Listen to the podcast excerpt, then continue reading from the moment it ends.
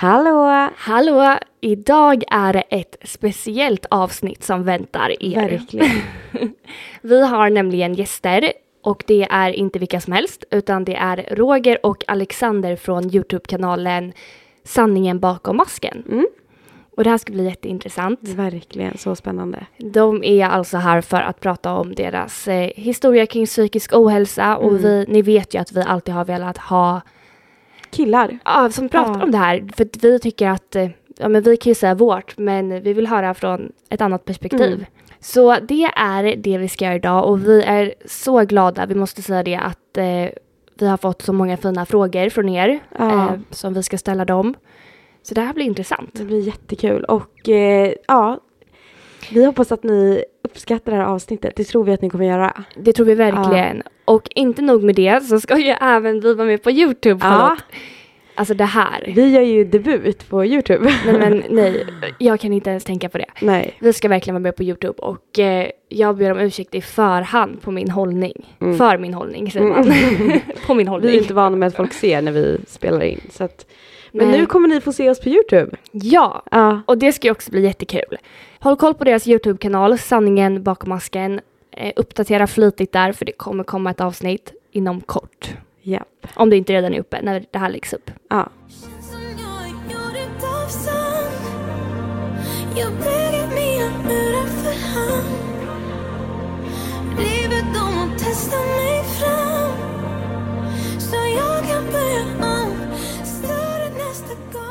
Nu sitter vi här med Roger och Alexander från Sanningen bakom masken på YouTube.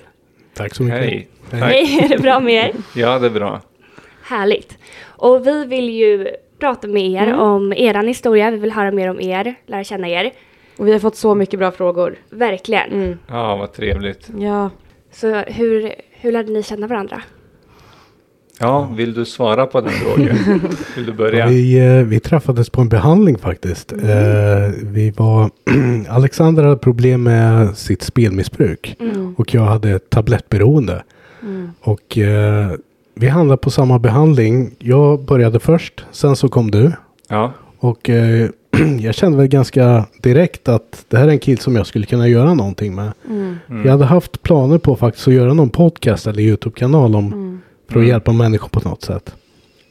Men sen hamnade det på is lite grann. Och det var ju en kille från behandlingen. En annan, Tobias, som var med i vårt första program. Mm. Som nämnde det här med podd egentligen. Att han skulle vilja att vi startade upp någonting. Och då klickade liksom för oss alla tre egentligen. Ja. Att, wow, det skulle verkligen vara något. Verkligen. Som vi skulle vilja göra. Ja. Så ja... Men vi lärde känna varandra på behandlingen i alla fall. Ja, och sen när vi kom överens om det där att... För Tobias kom ju på namnet Sanningen bakom masken. Mm. Mm. Men tyvärr så orkar ju inte han med hela vägen på grund av sin psykiska ohälsa.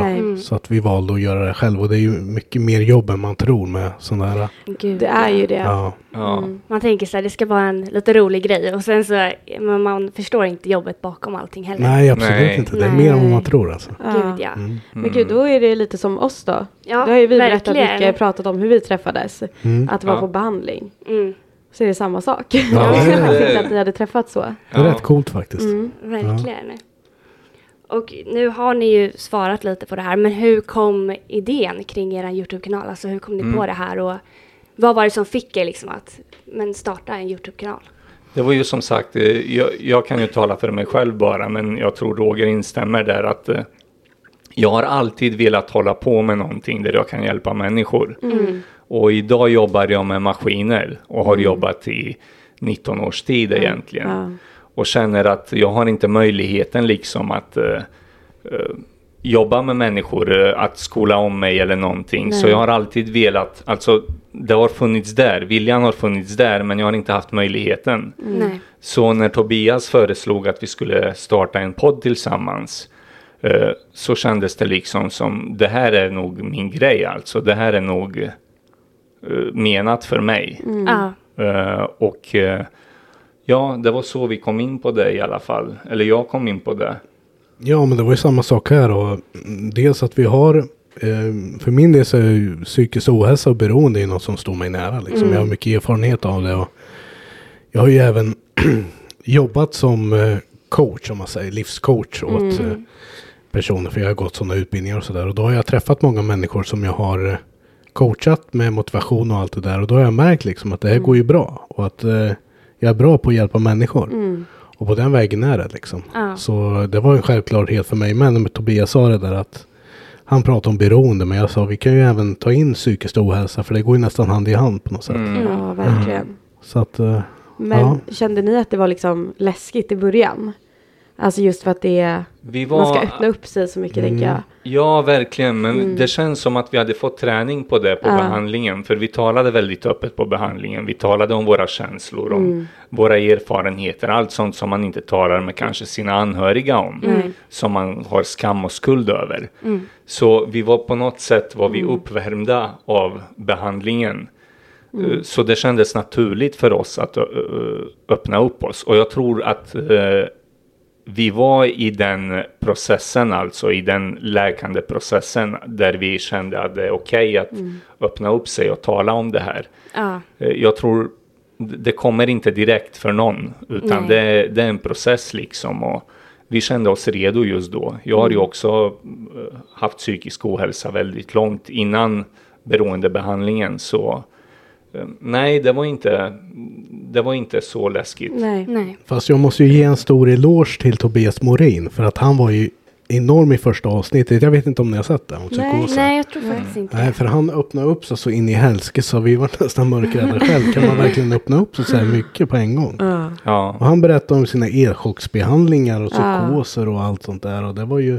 Ja. Det var ganska skrämmande modigt, för oss. Alltså. Han vågade göra det i första avsnittet. Ja, det var det. Så till och med jag och Alexander var lite chockade. Men herregud. Liksom. Ja. Sen har ju vi öppnat upp oss mer, och nu känns det naturligt. Liksom. Ja. Mm. Ja, vi har ju mer saker att berätta också som kommer. Men det är ju... Ja. Vi låter er ställa frågorna. Ni bockar av lite. Vill du köra? Alltså det är just vilka erfarenheter ni har kring psykisk ohälsa.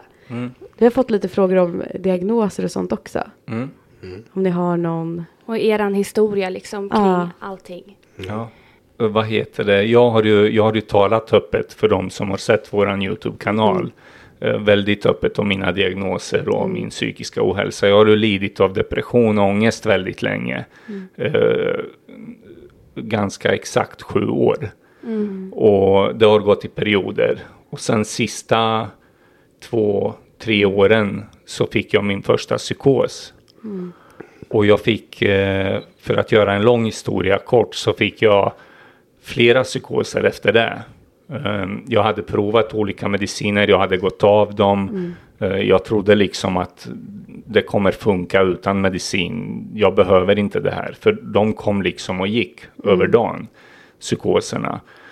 Sen fick jag en diagnos, paranoid schizofreni, 2018 tror jag det var. Och på den vägen är det. Jag äter ju medicin för mina psykoser.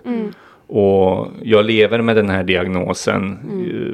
Uppenbarligen fungerar medicinen, för jag känner inte att jag har något... Nej. Jag har några biverkningar eller någonting sånt. Och depressionen och ångesten finns där, men den är mycket mer hanterlig idag än det har varit tidigare. Och jag äter ju medicin för det också då. Så det är i alla fall, och plus min beroendesjukdom då, som jag har lärt mig på behandlingarna, det är en sjukdom. Det trodde jag inte förut. Förut trodde jag att det var dålig karaktär eller svag viljestyrka och... Men det är de diagnoserna jag har. Jag såg faktiskt på ett av era klipp då du berättade om det och sa just det här fördomarna om schizofreni. Och det är ju verkligen ett sätt som det målas upp på tv-program, och man hör vissa så här krimpoddar, men han hade schizofreni. Alltså det är så mycket fördomar kring det. Det är ju det. Det låter som någonting som att man har dubbla personligheter eller flera personligheter och så. Så är inte fallet alls med schizofreni. Nej. Jag brukar påpeka det för alla, för jag tänker att många som har schizofreni kan ta illa åt sig, alltså är rädda för att öppna upp sig om det. För det låter väldigt hemskt när man nämner ordet schizofreni. Och jag vet ju, jag har ju många utav personerna jag har träffat, nya personer, har liksom dragit sig undan på grund av min diagnos. För de har tänkt att det här är någonting skrämmande. Han går nog inte att lita på. Han är nog helt... Det önskar du inte att någon... Nej, verkligen. Folk får ju tro vad de vill, men så är inte fallet. Liksom. Ja, då är därför vi varit så förbannade också på den här Emily Bumbi som börjar prata, som skyllde ifrån sig för att men jag har diagnos och jag är sjuk. Och jag menar, man kan inte skylla ifrån sig på sjukdom bara för man har en diagnos. Gud, nej, det gör det inte till en dålig person automatiskt. Liksom. Nej, verkligen inte. Det blir så fel då också, för då tänker ju folk att det är därför, på grund av diagnosen. Ja. Att alla som har diagnosen då är så. Ja, hon svartar ju ner alla som har diagnosen. Ja. Liksom. Nej, det är hemskt. Det, liksom, det önskar ju ingen. Nej. Det är ju därför jag vill lyfta upp det. Och jag har varit på öppen med det också. Ja. Men pratar du med någon nu, jag tänker, eller du sa att ångesten och depressionen fortfarande är... Ja, men ett problem, inte lika stort problem, men fortfarande är någonting som du jobbar på. Får du någon hjälp med det, eller hur? Jag har gått i terapi, vilket jag tycker är väldigt bra. Och jag har gått regelbundet. Nu går jag mer sällan, men jag går fortfarande på terapi. Och jag väntar på psykoterapi också. Där har väntetiden varit jättelång. Jag tror jag har väntat i 2,5 år nu. Sen jag fick min psykos då. Så det har varit väldigt lång väntan. Men jag får väldigt bra hjälp. Jag får samtal och de håller koll på mig. Så att säga. Så det känns Men det är en trygghet bra. Att ha det också. Ja, verkligen. Och det har hjälpt mig mest, kan jag säga. Terapi har hjälpt mig mest.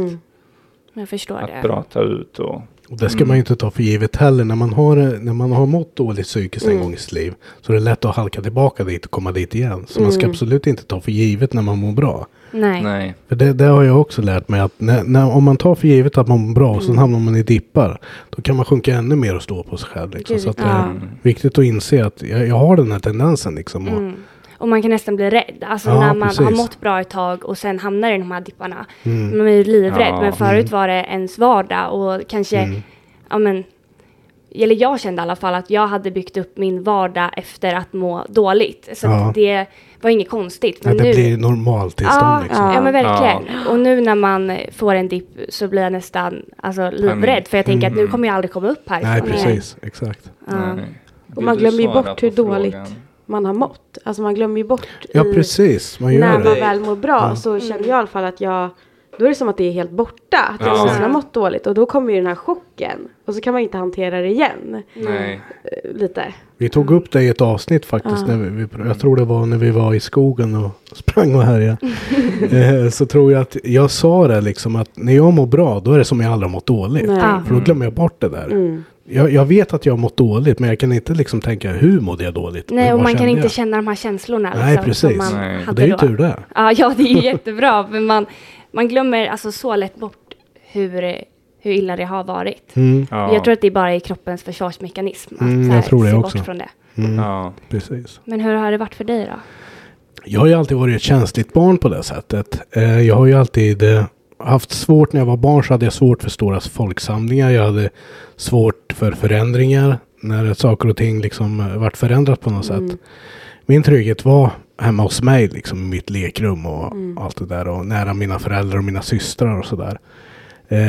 Men blev det för mycket att vi skulle resa bort eller att vi skulle gå på ett stort torg och sånt där, och i en annan stad, så vart jag väldigt nervös. Och jag har alltid haft den där, så jag tror att jag alltid har varit ett känsligt barn. Och jag vart ju mobbad i skolan och det påverkar mig ju väldigt mycket sådär. Och efter det så åkte jag på mycket ångest och depressioner och sådär. Jag minns exempelvis när jag var väldigt liten, när jag kunde vara kanske 6-7 år, så sa jag till mamma liksom att jag mår dåligt, jag känner mig konstig liksom. Och när jag sa så, det var ju mitt sätt att säga att jag hade ångest. Jag visste ju inte vad det var då. Jag sa att jag känner mig konstig. Och efter skolan och när jag klarade av, kom ut ifrån mobbningen och sådär, så mådde jag relativt bra tills vi hade 3 dödsfall i familjen och då kom jag ner i en depression. Och min läkare skrev ju ut då beroendeframkallande läkemedel. Exanor heter det, Exanor, som är ett benzo. Det är ju väldigt starkt beroendeframkallande. Och jag började ta dem, men sen så med alla sådana här beroendeframkallande medel så måste man öka dosen för att man får en tolerans. Och det gjorde ju jag. Och samtidigt när jag höll på med det här så mådde jag ännu mer psykiskt dåligt. Och det var ju, det visste jag ju nu vad det beror på. Det är ju tabletten som gör att man mår dåligt. För att det stänger av vissa funktioner i hjärnan. Och då var jag deprimerad. Jag trodde att folk började snacka skit om mig. Och jag fick mer ångest så att jag ökade dosen. Till slut så var jag med om en händelse. Att jag hade inga piller på under helgen. Och jag bodde lite utanför stan då. Jag hade ingen bil just då. Så jag råkade ut för en svår abstinens där som nästan höll på att kosta mig livet på grund av hjärtfel. Och då förstod jag, det här måste jag sluta med, det här går inte. Nej. Och jag slutade med tabletterna, men samtidigt så är det så lätt att börja med dem igen för att jag mår jäkligt bra i början av dem. Men i längden så mår jag inte bra. Och jag tror att det har skapat någonting som heter GAD, generaliserad ångestsyndrom hos mig. Att jag har alltid en konstant oro i kroppen. Ibland är den sämre och ibland är den mindre. Och även depressionsdippar. Jag tror att hade jag bara fått terapi där istället för tabletter så tror jag att jag hade lärt mig att hantera det på ett annat sätt. Ja. Nej, alltså det känns ju som att, nu vet inte jag hur länge sedan det var, men nu är de ju väldigt försiktiga med att skriva ut benzo. Just till folk som mår psykiskt dåligt. Man vet det var att 2006 var det, så var det ganska länge sedan. Nej. Ja. För det är ju såklart jättelätt att hamna i missbruk då. Ja, om man redan mår dåligt. Ja. Och jag fick ju ingen varning om hur de här tabletterna fungerade heller. För att, så jag trodde ju det här är vanligt piller för att jag ska må som antidepressiv ungefär. Så min läkare varnar ju inte för det här heller. Utan jag tror inte hon visste heller liksom. Nej. Det kanske var så pass nytt då. Men jag tänker, det var konstigt att du inte fick någon terapi, alltså behandling, att prata med någon också i och med det här. Du fick bara tabletterna liksom. Och... Ja, jag hade ju fått terapi tidigare vid något tillfälle när jag mått dåligt. Och det har ju alltid hjälpt mig. Jag har alltid tyckt om det liksom. Jag tycker om att prata och det känner jag ju nu när vi har pratat på behandlingen och allt det där. Men den gången så fick jag inte det för de sa att det finns inga resurser till det just nu. Och det tyckte jag var riktigt konstigt alltså. Hur kan man säga så? Nej. Verkligen. Så du får ta de här tabletterna istället och de här tabletterna hjälper ju inte i längden mot psykisk dålig. Nej. Och jag tjatade, det gick ett halvår, jag tjatade, kan jag få terapi nu då? Jag känner jag behöver det. Ja, nej men de här tabletterna fungerar ju så bra så vi tycker inte vi behöver det. Så det är så skevt allting. Ja, det liksom. Där är jättekonstigt. Ja. Har du kunnat liksom känna dig arg så på sjukvården? Alltså att du kanske inte hade behövt må så pass dåligt om det hade gått... Nej, inte arg. Jag har inte blivit arg på dem. För jag har förstått att det handlar om okunskap. Men självklart har jag varit besviken. Liksom. Det har jag. Ja, och jag vet ju att de ska ju veta bättre egentligen. Så att det är klart att det har funnits en frustration där. Så att, men jag vet ju att det är inte bara jag som är med om det här. Nej. Det finns massa människor som är med. Och jag tycker personligen själv att vården i Sverige har blivit så här. Men jag vet inte hur ni har upplevt det liksom. Nej, alltså i våra behandlingar, eller alltså i mitt fall i alla fall. Min första behandling tyckte ju jag inte hade någon fokus på mitt huvud. Jag menar det är i huvudet, alltså just en ätstörning sitter i alla fall oftast. Ja. Och sen att den liksom kan spegla sig på kroppen. Men det är ju i huvudet allting händer. Och för mig var det mer att så här, det är vikten. Så att det har ju jag varit arg på att så här, ni har inte ens fokuserat här och jag fick höra att det här man lever med anorexia, du kommer aldrig bli frisk. Och det är ju också en lögn. För man kan ju bli frisk och det vet ju vi idag, men jag gick ju i flera år och tänkte att okej, men det här är normalt så som jag tänker. Så jag kommer ihåg i början på 2000-talet och det var sent 90-tal så var det min kusin, en tjej som fick anorexia. Och hon var så illa däran så att det var bara ben av henne. Och hon gick ju på terapi väldigt länge. Men det var ingen ändring och sen så fick hon en annan terapeut. Och den sa rakt upp och ner till henne att börjar du inte äta nu så dör du. Det fick henne att börja äta. Man behöver höra det. Ja, så behöver de. Ja. Jag fick också höra så. Jag har ju haft ganska mycket ångest förutom anorexian. Men jag har också fått GAD. Och har ADHD och sådär. Och jag känner ju att psykvården inte har hjälpt mig mycket. Jag har ju många gånger behövt åka in till akuten. Psykakuten. Ja. För att det liksom har brist mellan vårdcentral och min psykiatri. Och du har fått fel mediciner. Mm. Och det är liksom... Mm. Nej, det är inte förrän nu som det verkligen har blivit bra. Och det är för att jag verkligen har fått ligga på dem. Och för att jag orkat det nu. Oh. Så har de liksom kunnat utreda ordentligt. Och ge mig rätt mediciner och testa fram. Men innan har det ju bara varit, ta de här och åk hem. Mm. Det är det jag tycker är sjukt också. Hur kan en sjuk person måste kämpa för att få rätt behandling? Det är ju bra att du lyfter upp det där alltså. Det är ju det där, man ska ju orka med allt det här. Precis. Runt omkring också. När man mår så dåligt. Och det gjorde jag inte förut. Nej. Det fanns ju liksom inte... Jag orkade inte det. Nej. Så det var ju min mamma som fick ligga på. Och det gick ju inte heller. För då var det ju sekretess. Och hon försökte ringa runt och bara, nu måste ni. Och, så att man orkar ju inte när man mår så dåligt. Nej, alltså jag tycker att sjukvården var mycket bättre förr än den är idag. Och det är därför vi är lite och startar den här kanalen. För att hjälpa de människor som känner sig väldigt ensamma. Ja. Så att, det är ju jättebra. Du är inte ensam. Det finns någon som går med dig. Och han vill att du ska veta att han har det som du. Som du.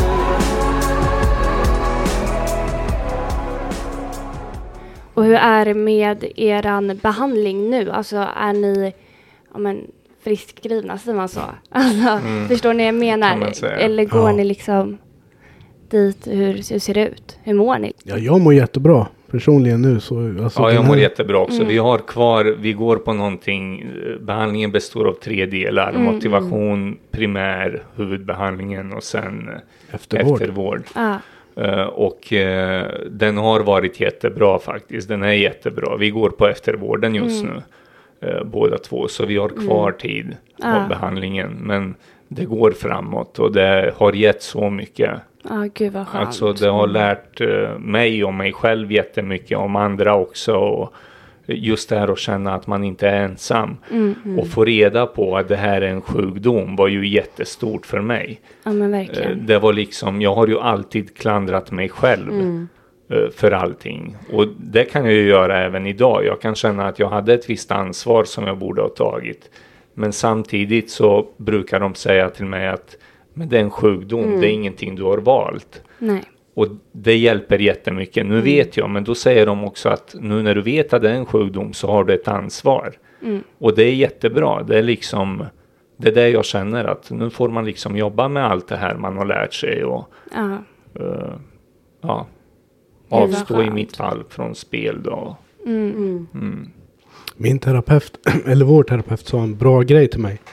Hon sa det att, för jag sa det att jag började må psykiskt dåligt igen så för ett tag sedan till henne, och jag orkar inte iväg på behandlingen.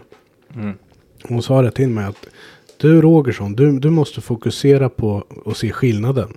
Du är Roger, du är en person, du är inte dina diagnoser och du är inte ditt beroende. Det du ska göra Roger, det är att du ska ta beroendet i ena handen och din psykiska sjukdom i ena handen, sen går du, sen leder du dem dit de ska. Du måste ta dem i handen. Det tyckte jag var riktigt bra. Verkligen. Och det är jag också noga med att säga till våra följare liksom, att du är inte din diagnos. Nej. Och du är inte din sjukdom. Alltså, nej, precis. Nej. Verkligen. Exakt. Det är ju så lätt att det blir så. Att man ser sig själv till slut som bara den här personen som har psykiskt dåligt. Och att det är ens personlighet. Så man vet typ inte ens själv vem man är utan det heller. Nej. Det är det som är läskigt. Nej, alltså din psykiska sjukdom kan ju vara som en mask som du tar av dig. Liksom, och bakom masken så är det du som är. Liksom. Jag vill vara mig själv och inte någon annan. Vill du ha mig får du ta mig som jag är. Bakom alla masker kan jag inte andas. Så som jag, så står jag. Okej, det här är en... liten följdfråga, för ni har gått in på det här också. Men vi vet ju att ni har berättat på er YouTube-kanal om ert missbruk och så. Tror ni att det här är en konsekvens av att ni har mått, alltså att ni mår psykiskt dåligt och har mått psykiskt dåligt, och att ni har på något sätt tagit ut det, eller tagit till andra grejer för att dämpa liksom? Ja, absolut, i mitt fall så har det varit så. Det är ju, både alkohol har man ju tagit för att dämpa ångest som man har känt, och För, det, för oss, för mig i alla fall, så har det inte handlat om att bli hög, utan det har blivit att bli normal. Det har jag blivit av mina tabletter och alkohol ibland. Så att, exakt. Ja, så det, det har varit ju så i mitt fall också. Alltså jag har ju tagit till medel för att substanser, bara för att känna att jag lever. Men jag vet att jag har tidigare, även den perioden när jag har mått bra, så har jag druckit väldigt mycket och använt hasch och marijuana. Sen blev det tyngre droger när jag var deprimerad, som amfetamin då. Men när jag mådde dåligt, då var jag, då ville jag liksom, jag var beredd att ta till vad som helst, bara för att känna att jag lever.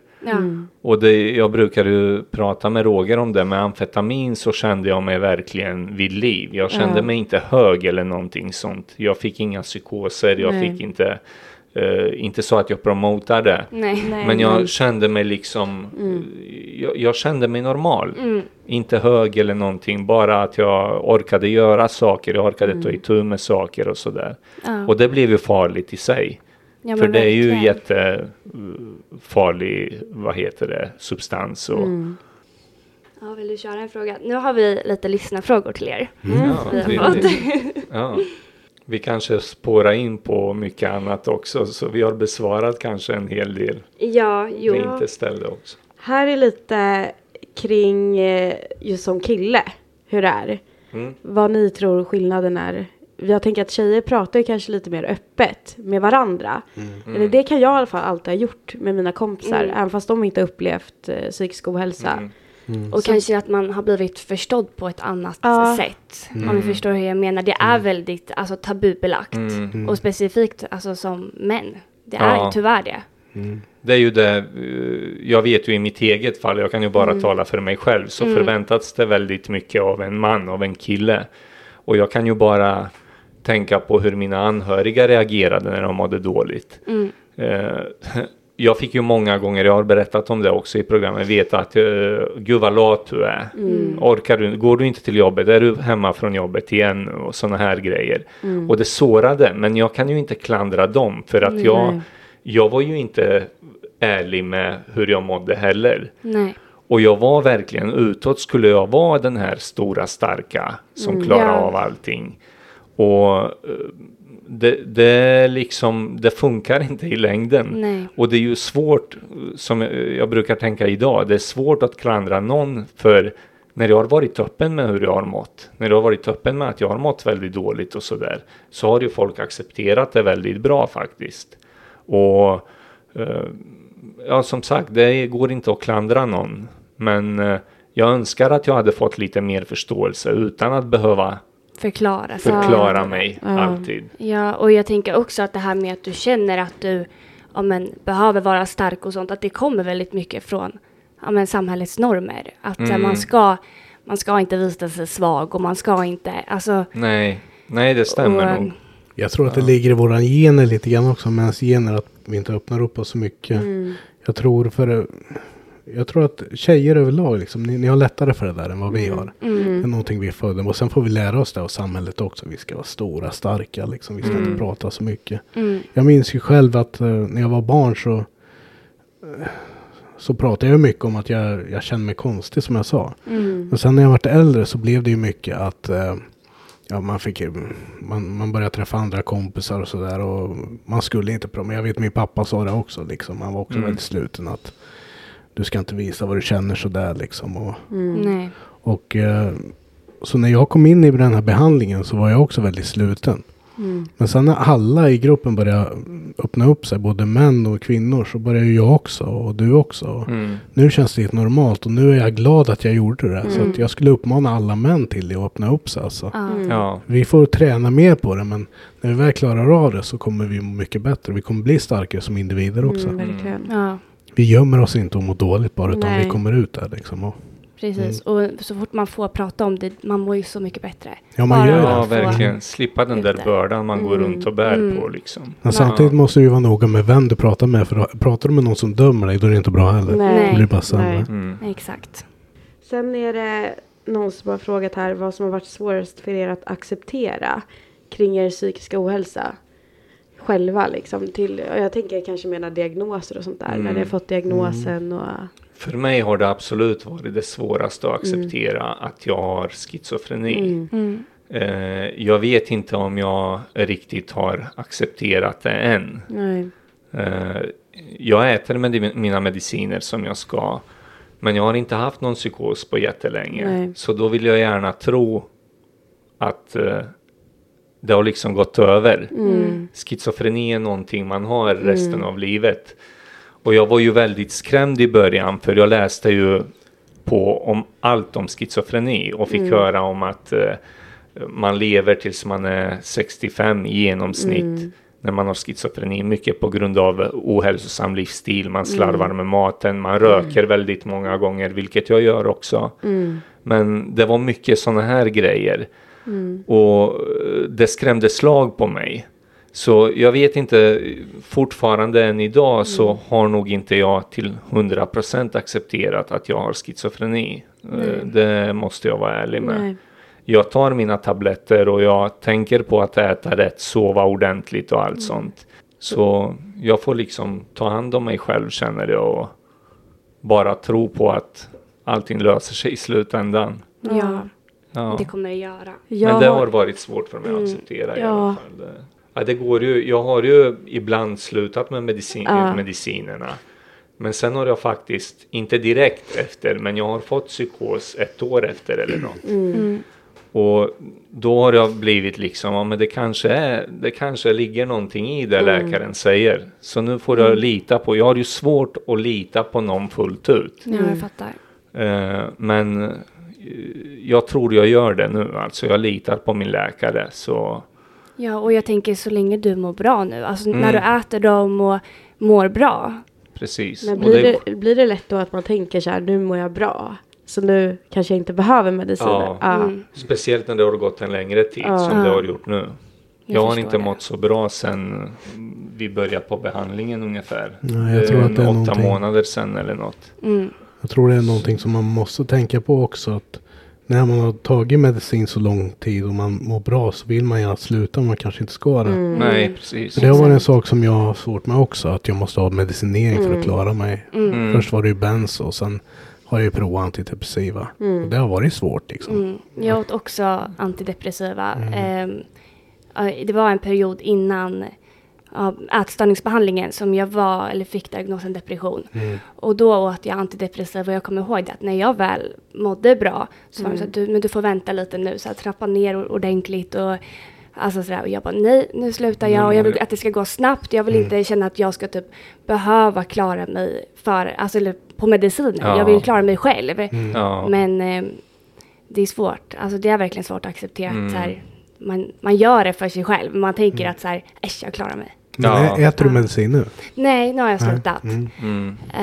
Men jag vet att mina läkare sa så här, nu får du ta det lugnt. Du kan, och jag testade sluta på dem, alltså för snabbt. Och då gick det ju skit igen.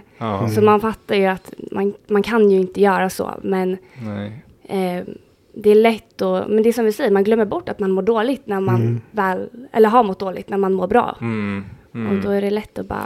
Men samtidigt, jag var väldigt deprimerad när jag gick in i behandlingen. Jag var ju, hade ångest, jag hade svårt att sitta still och allt det. Och då gick jag på antidepressiva.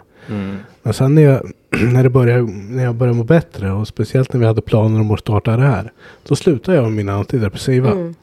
Och det har aldrig funkat förr, men den här gången funkar det. Och jag har mått bra ända sedan dess. Till och med bättre. Ja, det var skönt.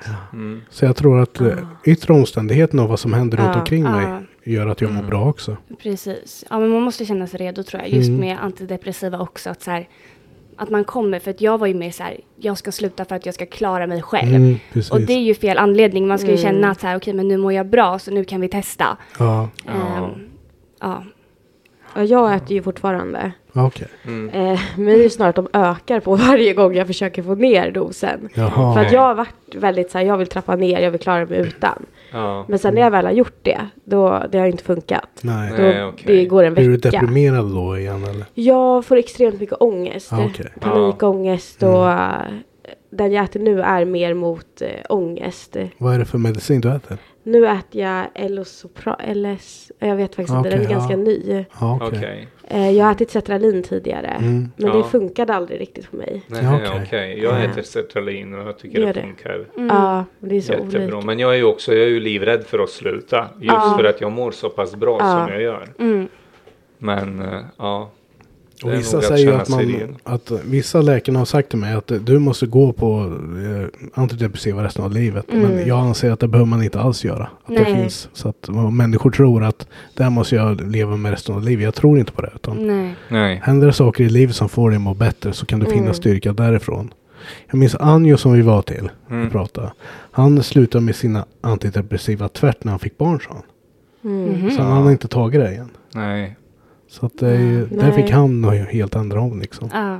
Så att, det är ändå skönt att höra. För att jag känner ju att det verkligen bara varit så här. Absolut inte sluta.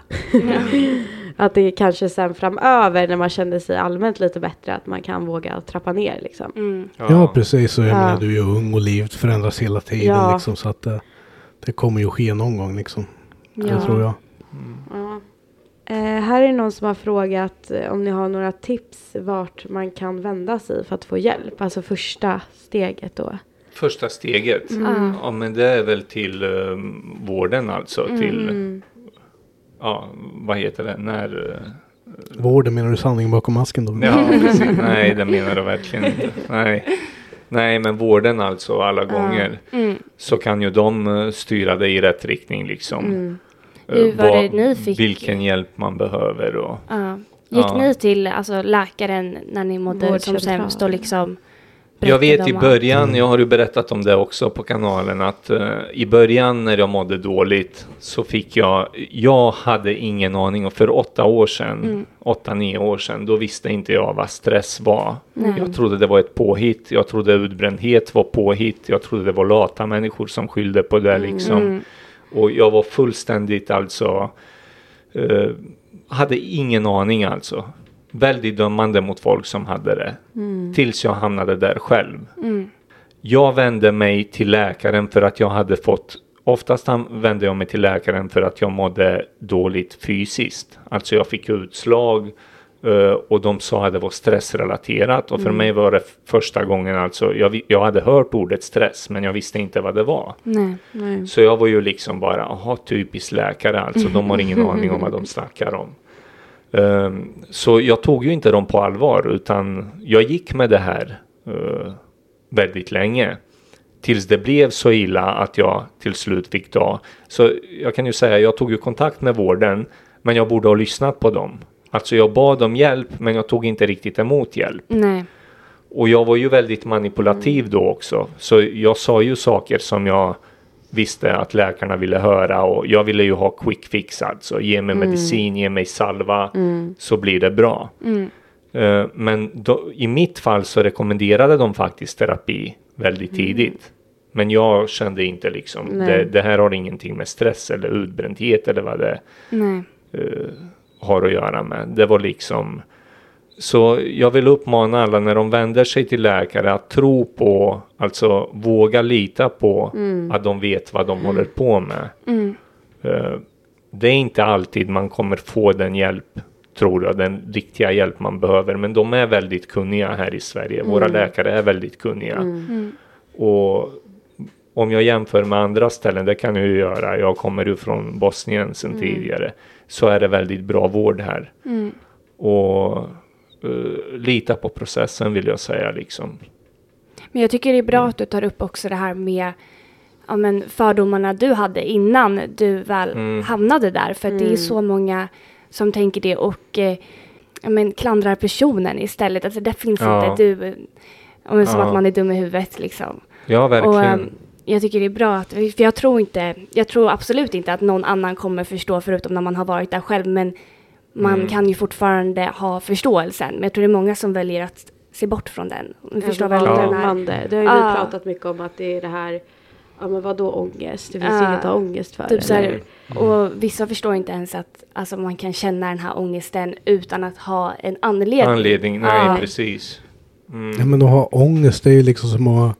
Du har brutit ett ben liksom. Du kan ju inte säga att någon med brutit ben, gå upp med det och gå. Nej, liksom. Nej. Det är samma sak där. Det är någonting i hjärnan när du är inne i en depression. Eller det är någonting i hjärnan som behöver läkas. Mm. Men många tror bara rycka upp dig. Och det där är det värsta jag vet att höra. Ja. Eller gå på en promenad. Ja, som att det skulle hjälpa. Ja. Ja. Börja träna lite. Ja. Nej, man får höra det alltså, allt för ofta. Mm. Och, men samtidigt är det ju typ det man intalar sig själv. Eller jag vet, när jag var deprimerad i alla fall. Då var jag så här, men jag måste ju sluta. Alltså så här, jag får väl gå och träna då. Eller alltså, man tänker ju inte på att... Ryck upp dig. Ja, och, för att man har sådana negativa tankar om sig själv. Så man tänker ju bara, men det är fel på mig. Mm. Och det man ofta så får höra från vården, det är standardsvaret liksom. Äter du rätt? Motionerar du? Och det är inte hela lösningen på allting. För att det är svårt, när du är deprimerad, det är svårt att ta sig till gymmet. Det är svårt att äta rätt och... Ja. Det måste börja på någon annanstans, någon annat håll liksom. Verkligen. Jag tyckte det var jobbigt att liksom ta sig till toaletten. På den nivån. Ja. Och då är det någon säger att man ska ta en promenad eller gå till gymmet. Nej, det fanns inte. Och där men det är också... nog det rådet vi har fått de flesta av oss. Alltså ät rätt, motionera. Och så försöker man förklara, men det finns inte kraft alltså. Men varför inte alltså? Det är väl bara att göra det. Det räcker med en halvtimmes promenad. Men du anar inte, jag tar mig inte till duschen knappt. Nej. Ibland när jag mår så dåligt som jag gör. Och där vill jag också ge till sådana som söker vård liksom, till, med psykiska problem. Att idag är det väldigt lätt att du kan bli felbemött. Att du möter fel person exempelvis. Att du blir feltolkad, att du tror att du har något, att de tror du har något annat. Och känner du själv liksom att det här stämmer inte och jag får inte den hjälp jag behöver. Våga gå till en annan läkare. Våga välja säga att jag vill ha en annan terapeut. För att rätt som det är så träffar du någon som du klickar med och då kan du börja arbeta med det tillsammans så kan det bli riktigt, riktigt bra. Verkligen. Men du måste ha rätt person liksom. Det där är så viktigt. Ja, det vet ju vi alltså, med våran behandling också. Man får ju en behandlare som man ska följa eller följa en hela resan. Ja. Och man kan få någon som man inte klickar med och man känner ju nästan att så här, men jag måste ha den här för att jag gör den andra, jag gör henne ledsen om jag byter nu liksom. Men det är ju faktiskt inte de som mår dåligt, det är ju man själv som ska få hjälp och må bra. Och kan man inte göra det med den personen så får man byta. Alltså, och man har ju rätten till det. Det är bara att så här, man tar kanske inte den för att man är rädd. Så där har jag också känt många gånger. Jag vill inte göra en person ledsen. Nej. Så jag ger honom en chans eller henne. Exakt. Vi hade ju en kompis som vi lärde känna där också. Som vi är kompisar med idag. Och hon bytte ju behandlare. Just för att det klickade inte. Hon kom liksom inte framåt då. För att hon kunde ju inte prata. Och sen gick det ju bättre. Så fort hon fick en ny. För att de hade en annan kemi. Hon kunde öppna upp sig. Och, så det är jätteviktigt att man vågar. Ja, för det kan vara den tröskeln du behöver gå igenom för att ta dig över för att få rätt hjälp. Att du ska bli bättre så kanske du måste ta det själv. Det är klart man vill inte såra någon, men de på sjukvården, de vet ju om det här. Liksom, så att, för dem är det ju ingenting. Nej.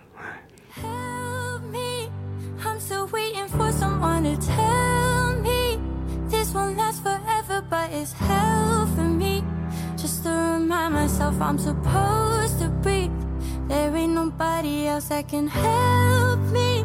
Screaming in the shower isn't healthy. Holding it together, but it's hell for me. I'm not the person that I'm supposed to be. Nej, och jag har också en fråga som jag vet att vi fick. Och det var hur liksom... Ni har gått in på det här också lite. Men hur era anhöriga har reagerat på det här. Och hur bemötte de er? Och fick ni någon hjälp och stöd från dem? Alltså, jag har ju svarat delvis på den frågan, men jag ska ju inte säga jag fick jättebra stöd av min familj. Det ska ju inte låta som att jag bara fick liksom, du är lat, du jobbar inte och sådär, utan min syster var väldigt där för mig väldigt mycket. Och även mina föräldrar, alla har ju egentligen, alla som har vetat om hur det har legat till har varit jättestöttande. Ja, och men jag har varit väldigt sluten och inte släppt in folk mer än min mamma och min syster. Så de har ju stöttat mig jättemycket för att de har vetat hur det ligger till. Andra har det hållit utanför och jag har inte fått så mycket stöd där eller förståelse. Så jag brukar påpeka det att jag klandrar verkligen ingen. Och jag vet själv hur oförstående jag var innan jag visste vad utbrändhet var, vad depression var, vad ångest var. Så jag har inte rätt att klandra någon.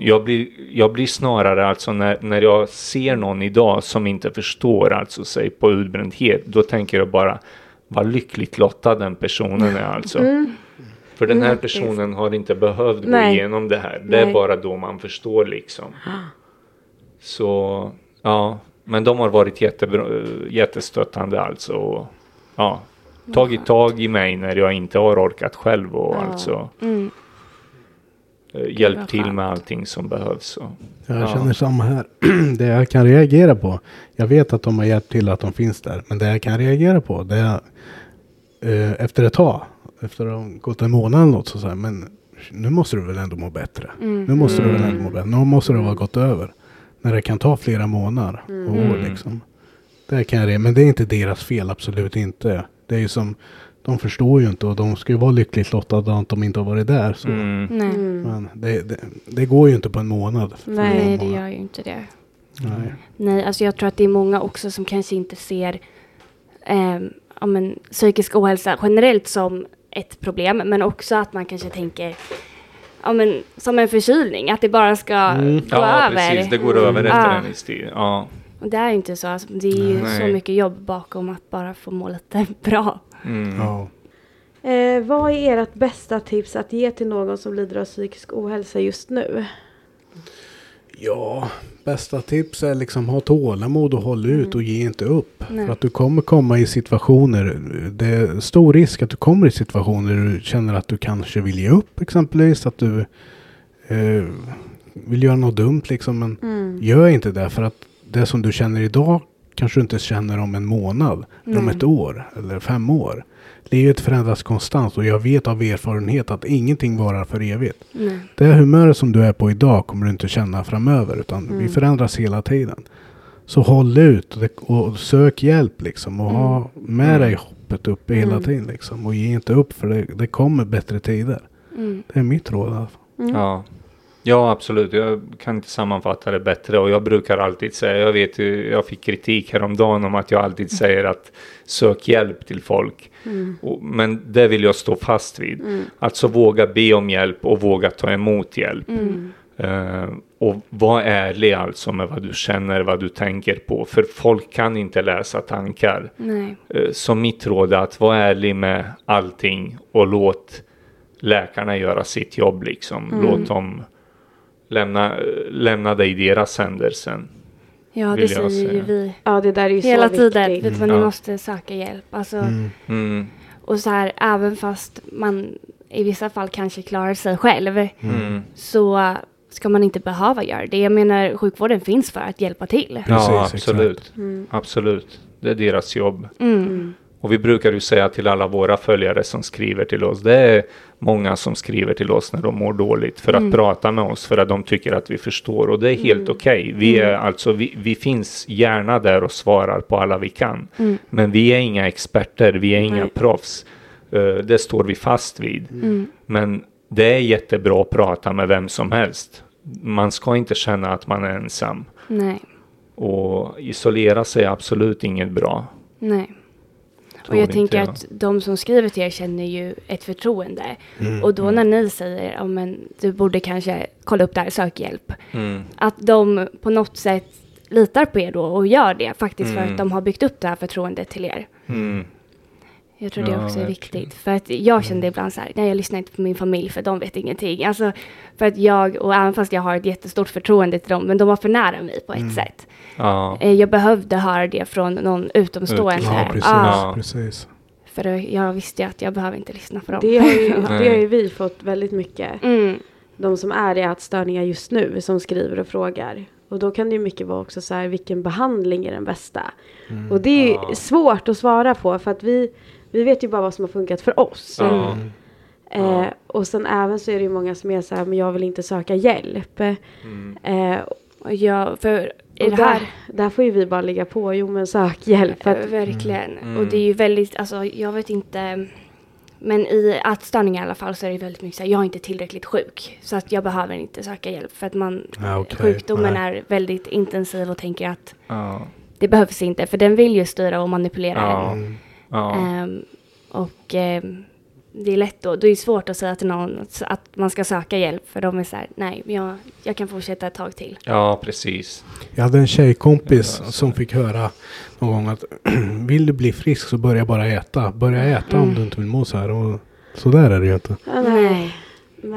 Men det är ju så enkelt. Nej. Men jag tror att det är väldigt bra att ni är på om att man ska söka hjälp. För det känner jag när man lyssnat på poddar och sånt där och influenser som pratar om psykisk ohälsa, att det är inte ofta de säger så här, sök hjälp, det finns hjälp att få. Utan ofta är det bara deras egna historier. Ja, och oftast kan jag tycka också att om de pratar om psykisk ohälsa, visst, de har haft det jobbigt säkert, men sen är det som ett content för dem liksom också att prata om det. Så att det är liksom att det betyder ingenting. Jag skulle ju kunna ge massvis med tips som de flesta har läst på Google, som går och googlar sig fram. Men det vill inte jag göra. Jag tror inte på det där i det långa loppet. Alla är vi ju, det är ju individuellt för alla vad som funkar. Noga med att berätta också att de mediciner jag äter, det är ju som du och jag när vi talade nu. Du har ju ätit sertralin, det funkar inte alls på dig. På mig funkar det väldigt bra. Och det är ju det människor måste veta Så att de inte går på det vi säger bara. Utan att de får riktig hjälp Verkligen. Ja, för när vi pratar till exempel om barn historia, vi är väldigt tydliga med att det har funkat för oss, men vi kan inte säga att det funkar för alla.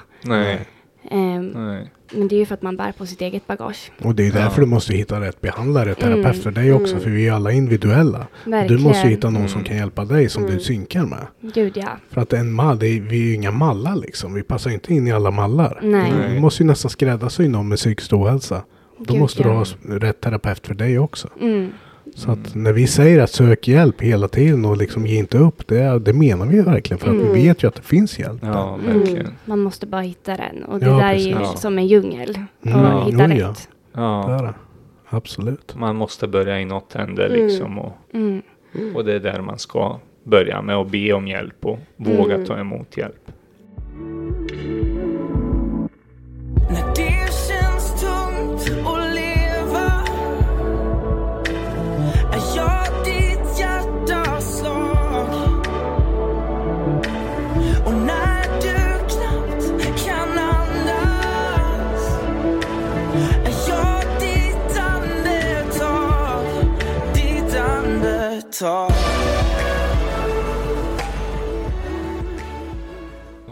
Men hörni, vi är jätteglada över att ni ville komma hit och gästa podden. Och vi är superglada att få hört er historia, och vi tycker det är jätteintressant. Tack snälla för att vi fick komma. Det har varit en ära för oss att få komma hit. Det var kul att vara med här faktiskt. Vad härligt. Men vi säger igen tack så jättemycket till Roger och Alexander. Ja, och gå in och lyssna på deras YouTube-kanal, Sanningen bakom masken. Skittrevliga killar. Verkligen. Och jag är så glad att de ville komma hit. Vi lärde oss så mycket. Ja, och det var verkligen intressant. Ja, vi hoppas att ni tycker det också. Eller vi vet att ni kommer tycka det. Ja. Och ni får ha det jättebra. Gå in och kolla på deras kanal. Gör det nu. Ha det så bra. Puss, drop the mic.